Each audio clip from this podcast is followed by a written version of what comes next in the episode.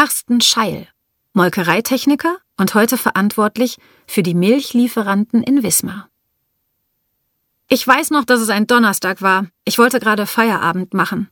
Damals trugen wir noch die sogenannten Pager oder Pieper und meiner meldete sich plötzlich mit Kannst du mal hochkommen?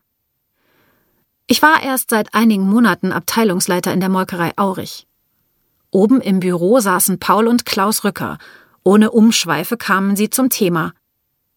Du weißt ja, wir haben Wismar gekauft. Hast du Lust, den Betrieb dort mit aufzubauen?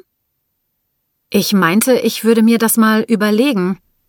Paul Rücker sagte aber, wir müssen das heute wissen. Montag sollst du schon anfangen. Ich hatte wohl nur noch, dann mache ich das, geantwortet. Damit war die Sache erledigt. Ich packte die wichtigsten Sachen und zog am Wochenende in das Hotel Bertramshof in Wismar. Bei Paul Rücker hatte ich in Oldenburg gelernt, ging dann nach Kempten ins Allgäu und machte hier meine Fortbildung zum Molkereitechniker. Nach der Technikerschule holte mich Paul Rücker nach Aurich zurück in sein Unternehmen. Er war fast wie eine Vaterfigur für mich. Wenn er mal wieder eine Idee hatte, kam er oft zu mir, um mir davon zu erzählen.